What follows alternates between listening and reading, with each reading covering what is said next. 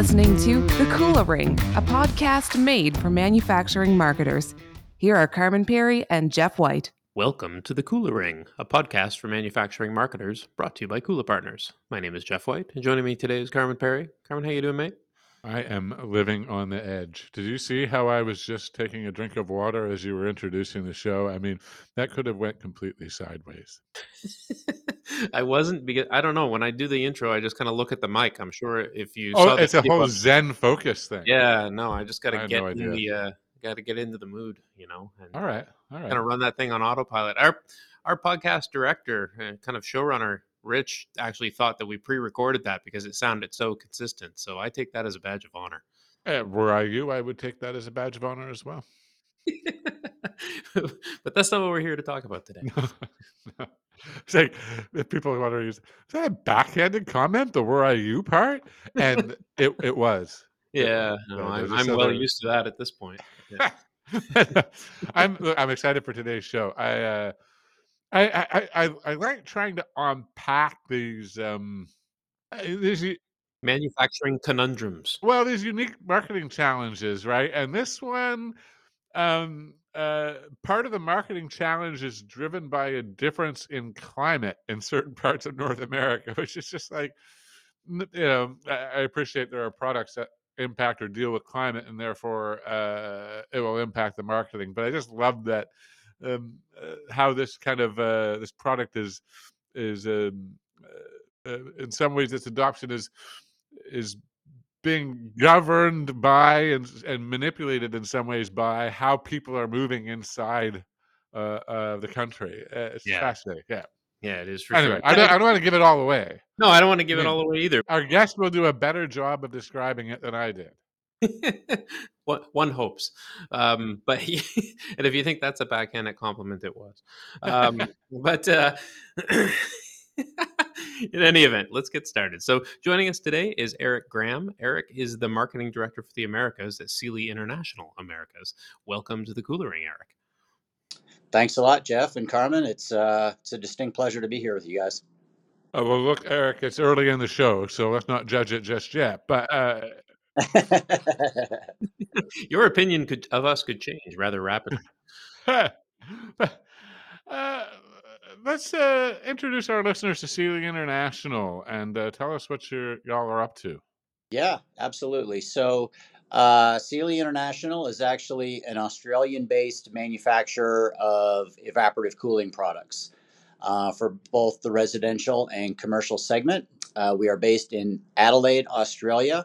Um, and I actually work for the Americas division of our company. So we, um, director of marketing for North America, Central America, and South America. And what we manufacture are evaporative coolers, again for commercial, residential. Um, we have array an array of units. Uh, I want to say we have around 18 different models um, in different price ranges, um, from affordable all the way up to units that can power um, essentially almost an entire school or school gyms uh, that are about half the size of a storage cont- uh, storage containers, um, and everything in between. So. We, we operate primarily, or our pri- products operate primarily in deserty or dry climates. So we are based in Denver, Colorado, where we have an extremely dry climate. And if you just think about drawing a line from the Canadian border all the way south uh, through Denver, parts of Texas, and everything west, and then all the way south from Mexico, Central America, um, literally to the tip of Argentina. Those those are our markets. Um, our cooling products are evaporative, what a lot of people might remember as being kind of a swamp cooler, and it operates on a similar technology in that you use water uh, to cool the air that comes into your home or business from the outside. Um, and yeah, that's although our technology is extremely advanced, we have literally uh, some of the smartest engineers on planet Earth. Um, I'm a little biased, but um, our technology and the way you would think that it, uh, the simple act of just cooling air is a simple process, um, but it's it's really really technically advanced, and so I'm really learning a lot about the engineering behind uh, cooling products and our, our, how, how we cool the air and make it more efficient, more efficient from an electricity standpoint, um, but also how we can replace the air in a home or business uh, multiple times per hour. So that's kind of the gist of our company. That's really cool. Yeah. I, I want to kind of. I think when uh, as we talked about the the way that you were approaching um, uh, kind of spreading the word about uh, and evaporative cooling, you, you mentioned I, I, think that you said that initially you're, you're, putting a lot of focus on more brand awareness work than you are bottom of funnel. Um, I've, I've got to say, uh, you know, not a lot of uh, not a lot of manufacturers uh, start at the brand awareness side. Most are a little bit inverted of that. Now, of course, I think that, you probably uh, sell a lot through distribution would would contribute to that. But I guess talk, talk to me about that that choice and uh, how you're thinking about prioritization of uh, awareness at this phase. Yeah, and, and and a lot of that for me because um, we are a small team. I'm a team of one um, handling a large territory and a large group of distributors and contractors that we have in the western half of the United States. So, because we're not necessarily selling directly to the end user, um, there's not, I, I don't get quite the benefit of doing bottom of the funnel marketing as it pertains to my business. Where I do get involved in the bottom of the funnel or at the purchase end um, of those decisions, uh, especially for the end user, whether it's commercial or residential, is that I help support the marketing activities of our contractors because uh, they are really the ones that are going to be selling selling our products to the end user. They're going to be the ones that are going to have those face to face interactions. So even even in my short period of time, I've gone out and simply spoken with contractors to say, hey, you know, what are some of the roadblocks you're facing and uh, how how is it that I can do to support you guys? So, you know, my time is split. You know, it's my marketing activities that I do with Seeley are very much top of the funnel. It's getting our brand awareness out because that kind of activity I feel is going to support our distribution network and our contractors. Um, because if we get people, the end users, to start asking those questions and coming to people like, hey, I just heard about this amazing new brand called Breezair, this Breezair evaporative cooler. Can you tell me more about it? They're probably not going to call me directly. They're probably going to call their HVAC contractor in any given number of states that we have. So I want to make sure, A, that the that the residential user, the commercial user of our products is going to be educated. They've seen and heard our brand, and then they start raising their hand to ask those questions. And, and raising your hand could be a virtual Google search, um, just simply starting that search of like, what is evaporative cooling and how does it compare to air conditioning? Um, so again, when I look at top of the funnel stuff that I'm doing, it is really about educating the consumer about what what it is uh, that makes us unique, what it is, how we're so much better than an air conditioning unit, um, how we're how we can lower your electricity bills in the summertime when it's hot outside. Um, those are the kind of things that I can do. But then I do I do also a lot of support, consultation, and even what I would call co-marketing strategies with our contractors and distributors because those are the ones that we really want to get to the bottom of the funnel. Those are where the sales happen. Um, so there's a lot of different activities that I do on any given day, any given week to support that. But that that's where I say like my actual work with Seeley is very much top of the funnel, but the, the consultative approach, um, the strategizing approach is more bottom of the funnel. I just don't do a lot of bottom of the funnel. I'm not doing Google AdWords campaigns. You can't buy a buy a cooler on our on our website, for instance. So it doesn't make a whole lot of sense for me to drive tons of traffic to my website. I would actually rather drive traffic to our contractors and our distributors. Help me understand the contractors distributors relationship here a little bit. So, are your contractor when you say contractors and supporting the contractors, are they Correct. authorized contractors or trained contractors or um, so th- there's not really a big push to bring in new HVAC uh, installers into the fold? No, that's not. I mean, yes and no. Um, we do do a lot of training. So, you know, our units do go on the roof of homes and businesses um, for the most part. And they they they install really easy because they're really lightweight. So literally one installer can install a product for residential, for instance. Um, but there are some intricacies because they are complicated products. Uh, we run on wired and wireless remotes. We run on Wi-Fi remotes. Uh, we can actually attach multiple. We have homes especially businesses, but we even have homes that have multiple, just based on the size of the home, they have multiple products of ours on their roof, and they can connect them through uh, the technology that we have in our in our controllers. Um, so there is a lot of training. That's that's a big part of what we do. You know, starting around the first of the year in the cooler months, uh, the cooler months of the season, I should say, um, where we're doing training. So we're I've been in uh, El Paso, Texas, Albuquerque, of course, Denver, uh, Las Vegas, California, and we're doing these trainings with the contractors to show them um, how to install the product, how amazing our product is, because a lot of times, because there is a lot of turnover, even in the contractor industry, as it is in most industries right now. Um, so we have to we have to stay top of mind, even with our contractors too. So that training kind of works as you know training to do the install, but also keeping us top of mind um, because we're not the only we're not the only game in town. We think we are the best. Um, I think some of the evidence and data that we have can back that up. Um, but I just need to get that out. So our training kind of does two different purposes. But to answer your question about does it make sense to bring in more installers? Absolutely, because we want to spread our our our network of contractors far and wide in these cities. I mean, when you think about Denver, Colorado, as around three, four million people just in this metro area alone. Um, you know, it's it, it is kind of 80 20 rule where 20% of the contractors uh, account for about 80% of our sales. But we would like to see that expand south into Colorado Springs, or even though we have a large presence in Nevada, we would like to see that go into Reno um, and other places. So the more we can expand that network, the better off we're going to be.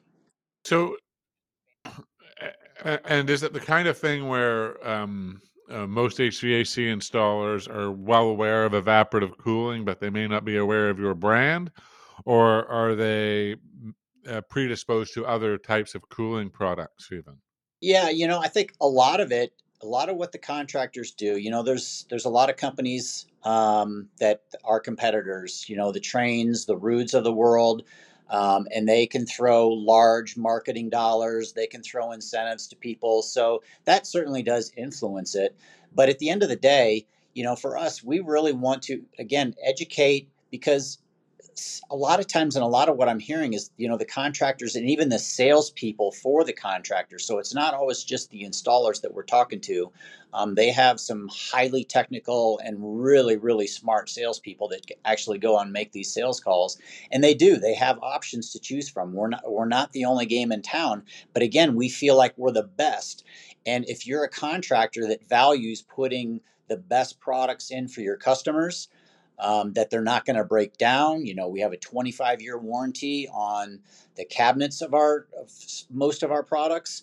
Um, so again, we want if you want to be the best contractor, we want to align ourselves with the very very best because we think we have the best product and we want them to be able to sell the best product because it again, it's the sell is that these products are going to not only save you money on your month to month electricity bills and your cooling costs. Uh, but these products, we have products that that have been in the market for 30 years. Our company is 50 years old, and we still have products that are out there. and to be perfectly honest, and maybe I shouldn't be saying this, but you know, one one of the challenges and the contractors kind of laugh about is like, oh man, so your products last almost too good. They last too long. Uh, in some cases, which is kind of funny to hear, and I and I get that.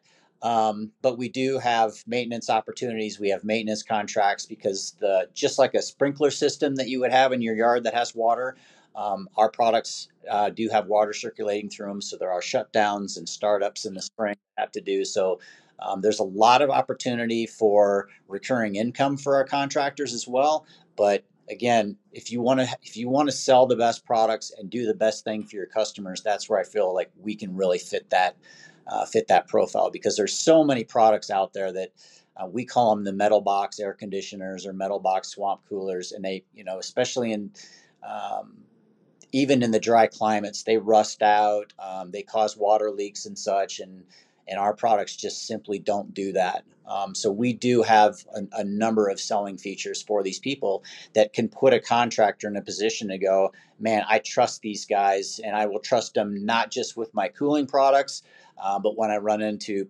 potentially plumbing issues and other things, I'm going to call these guys as well. So um, I, I, think it's a well-rounded approach. If you're a contractor and you want to sell the best, that it can lead to um, other income strategies, not just cooling. I'm wondering, you know, you, you talked about how your, your part of your strategy is to really take this potentially unknown technology, unknown product, and bring it to the consumer. And but of course, you are selling via distributors to contractors to end users of the product. Are you seeing any relatively early evidence of kind of that bottom up actually working where you know people are requesting the Seeley products by name to contractors when they're when they're reaching out for you know some kind of installation or a new build or, or what have you like what what are some of those early indicators that have shown that this is the right strategy yeah, I mean, you know, and and some of the metrics that that I certainly look at, and some of them are simply anecdotal. Um, and when I say anecdotal, it's literally again because I go out and visit contractors all the time, and because I want to talk to them face to face. And again, I think I've alluded to it earlier that some of our contractors are um, they're having hiring issues. They're having issues having properly trained staff um, to be able to do these things because they are technical products. All HVAC products, for the most part, whether it's a furnace, an air conditioning unit, uh, an evaporative cooler. They're highly complicated, um, and in many cases, you're you're cutting holes into a roof or into the side of a house if the ductwork isn't already present. Um, so you want to make sure, obviously, that there's not going to be leaks and that that quality work is going to be done. Um, so what I'm hearing in in certain cases, even here in Colorado, is some of these contractors, and they simply sometimes will literally just wave the white flag for a period of time because like and they tell me eric we don't have people right now that can do this. We're getting the calls and they're literally referring calls to their competitors um, because they do want to service their customers and, and do the right thing for them um, and they'll actually pass the information along to other contractors that aren't having the same issues in terms of hiring staff and and getting these things done so i know the phones are ringing i know people are asking questions about these things um, so that certainly is one way that I'm looking at it. Um, I always, I always try to support our distributors and contractors. You know, just looking at how much traffic is being driven to the landing pages on their websites for our brands. Um, even looking at, even though we do have a U.S. version um, and a and a Latin American version of our websites, and I'm paying close attention to um, you know web traffic and and those digital analytics if you will on the website. How much time people are spending. Are they watching some of our videos? Are they are they lingering on our site looking at time on site? So there's a number of different metrics and indicators that i'm looking at to see you know are people listening? Are people looking this up? I look at google trends to see are people doing searches for evaporative coolers? And again i know we're not the only ones um, but the market right now is we have a really, really strong niche in our market for these evaporative coolers right now. So I know that probably a lot of people that are searching are probably searching for us or one of our brands, such as Breezair or Climate Wizard, um, are two of our primary brands. So there's a lot of different indicators that I can look at to say, yeah, the, some of the stuff that we're doing is actually working.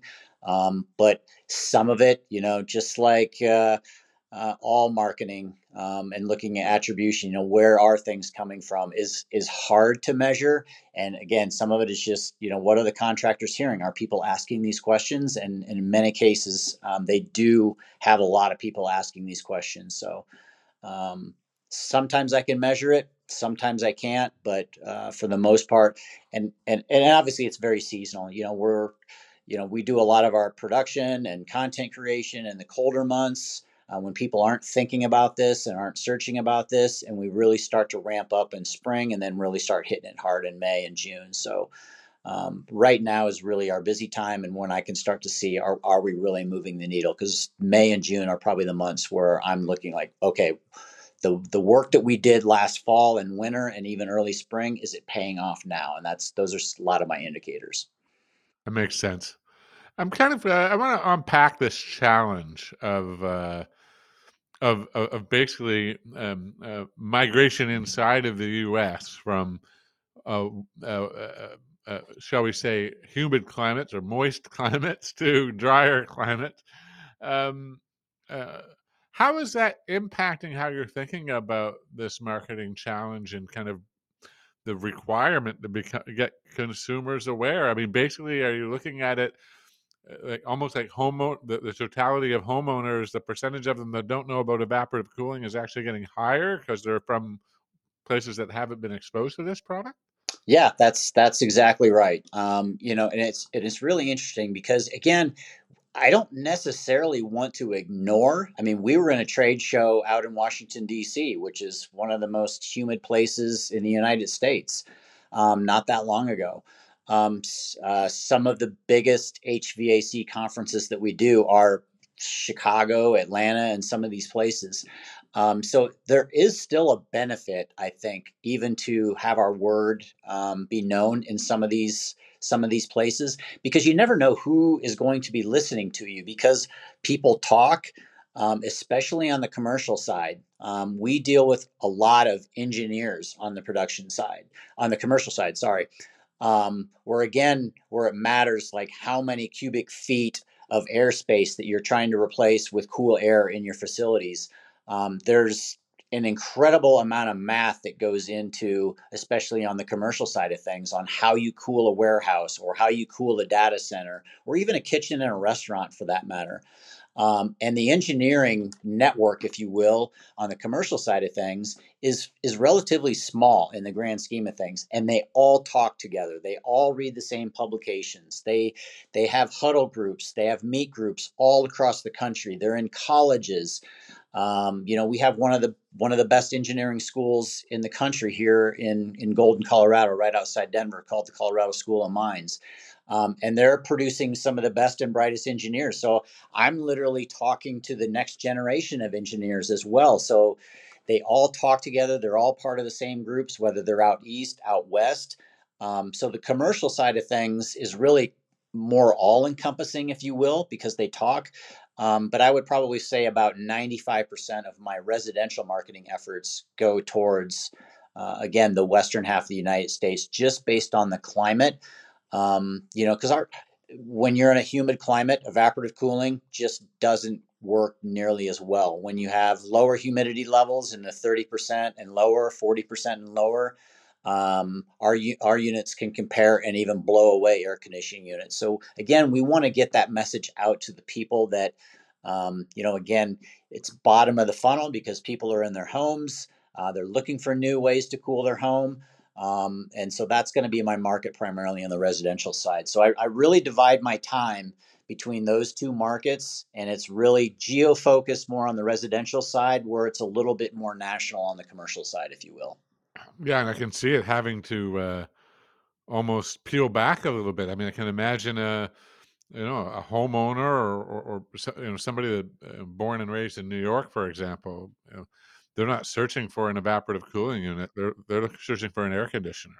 I didn't even realize until I took a biking trip to Moab, Utah through Grand Junction that Colorado actually was desert. I always thought it was more like Alberta where it's all forest and mountains. So like if you're if you're from the East Coast and you're moving out there and you haven't really considered that before, you're not even necessarily aware of the exact kind of climate you're moving into. It was amazing place, but uh, not all was I what I was expecting in Grand Junction.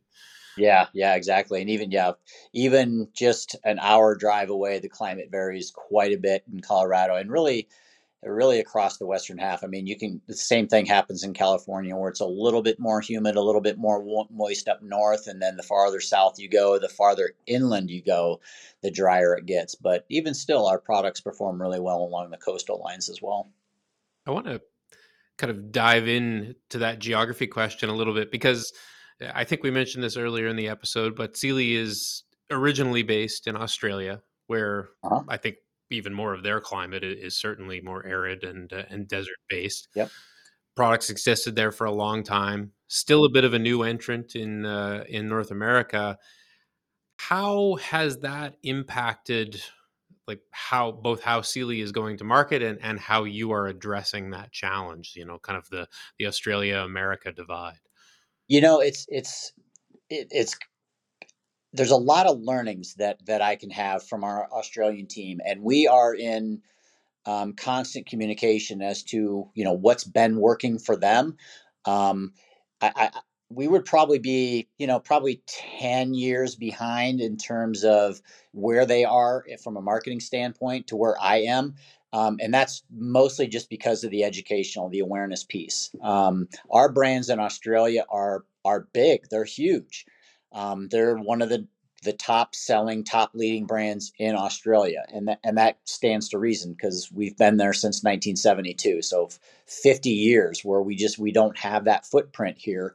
Um, you know, we we ran into some challenges um, that set us back, like all manufacturing companies when COVID hit and you know supply issues were coming into play. But it also kind of allowed us a little bit of a reset as well. Um, but I take a lot of the learnings of what they're doing in Australia, and then I start to implement that here. And we almost kind of use, I almost think of Australia and our team in Australia as, as like a proving ground, a testing ground, where we do actually have actual test testing facilities where they test our products against competitors, for instance. But one good example of that is the winery business. Um, we never really thought it wasn't even on our radar that wineries could be a potential client of ours. Um, and Australia, all of a sudden, discovered this untapped market because uh, there's obviously tons and tons and tons of wineries all across Australia. And one of the challenges that a winery faces, and it was kind of that light bulb moment, um, is a lot of evaporation in the aging process where you put the wine in the barrels and it sits in these, you want to have, you know, a very, very stable, um, cool temperatures in these aging rooms, these barrel aging rooms. Um, and all of a sudden, it was this light bulb moment of like, whoa, our products would be perfect for that. And then the next thing you know, these wineries are going, these are the most unbelievable products there are because we can add, you know, on occasion, we can add a little bit of humidity in the air. Uh, we can get the cooling temperatures down to in those mid to upper 50s that a winery and the aging rooms need to be. And we can also eliminate or significantly reduce something that's called angel share, and that's the evaporation of wine during the aging process. And wineries don't like that um, because typically, even in America, when you have evaporation of wine, you have to start adding more wine to that. So you're mixing two different batches of wine together just to get back up to those levels in the barrels themselves. You otherwise you're going to be losing around 14 15% of your wine in the aging process. Well, what we discovered was not only can we cool these barrel aging rooms in Australia, but because of our products and the way that evaporative cooling works and adding just a tiny bit of humidity to the air in these places is that we can almost, I don't want to say eliminate, um, but we can significantly reduce that angel share or that wine evaporation in the aging process. And then for us, it was like, holy crap, we can do that here. So now all of a sudden we're doing and doing booths at winery trade shows and talking about our products. Um, and we just got one of our first big wineries up in Napa that's going to test one of our units in uh, in their tasting room on a, an extremely well known um, worldwide wine brand that I don't want to mention at the moment. Um, but it was one of those light bulb moments again for us where it's like well if it's going to work in australia let's let's do it here because um, they have some of those more capabilities to do that with their staffing levels um, and again where people are more receptive to try their products out in australia where it's where it's a more of a known brand and then i can capitalize that on the case studies they create and bring that stuff back over to my audience over here and go, look what we're doing in Australia, or even look what we're doing in Saudi Arabia, look what we're doing in Italy, look what we're doing in South uh, South Africa, which is all where we have offices and markets as well. And I can utilize that information because again, as a one person team, it's really really difficult for me to do that much content creation, video creation, case study creation. But if they're already doing that, that's where I can really capitalize. So there's a lot of learnings to be had from what they're doing in Australia.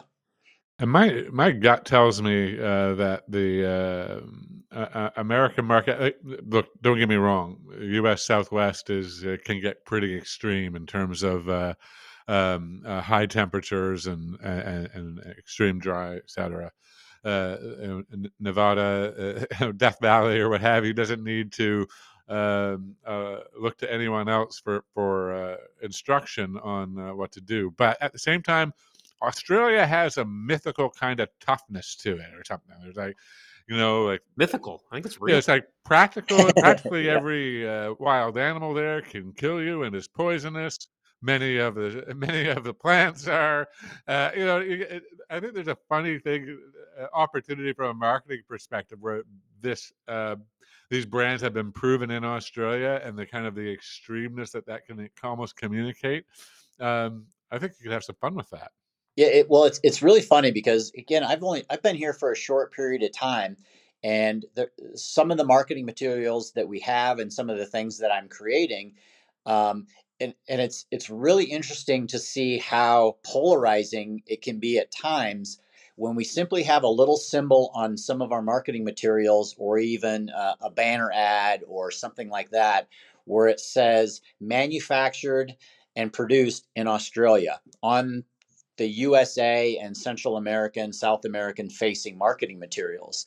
Um, and s- and in many cases, even people within our own office are like, nah, let's maybe take that off because I don't, is that, that's not even going to have any, any cachet with anybody here. But when I ask the question of people, even our contractors, I'm like, hey, what do you guys think about this Australian made on our marketing materials? And like, no, no, no, no, no, leave that stuff on there. Like people love that. And I think it's, exactly kind of the point that you're making, Carman, is like, you know, Australian has this sort of this unique, like, ooh, wow, if it's Australian made, it's um, it has this another je ne sais quoi, it's uh, another premium element to it, which which it is. Um, but I find that really fascinating that even people on sometimes on our own team are like, ah, I don't know, but um, the actual end you they like to see that kind of stuff. Um, so it, to your point, yes, no, absolutely. Yeah, that's really cool. This is uh, uh look, Eric. I uh, I look forward to checking back in with you as this uh, marketing challenge unfolds. I, I think it's going to be uh, uh, interesting to see the success ahead. Uh, thank you so much for sharing your uh, your thoughts and uh, uh, expertise with us today. It's been been a pleasure. Yeah, my, mine as well. And I would be more than happy to come back and talk with you guys because I'm, uh, I'm I'm learning every single day. So you could probably interview me here in a couple weeks, and I might have different stories to tell you. I'll make a note of that. Thanks a lot, Eric. All right, thanks, guys. All the best. Thanks for listening to The Kula Ring with Carman Pirie and Jeff White. Don't miss a single manufacturing marketing insight. Subscribe now at kulapartners.com slash the Kula Ring. That's K-U-L-A partners.com slash the Kula Ring.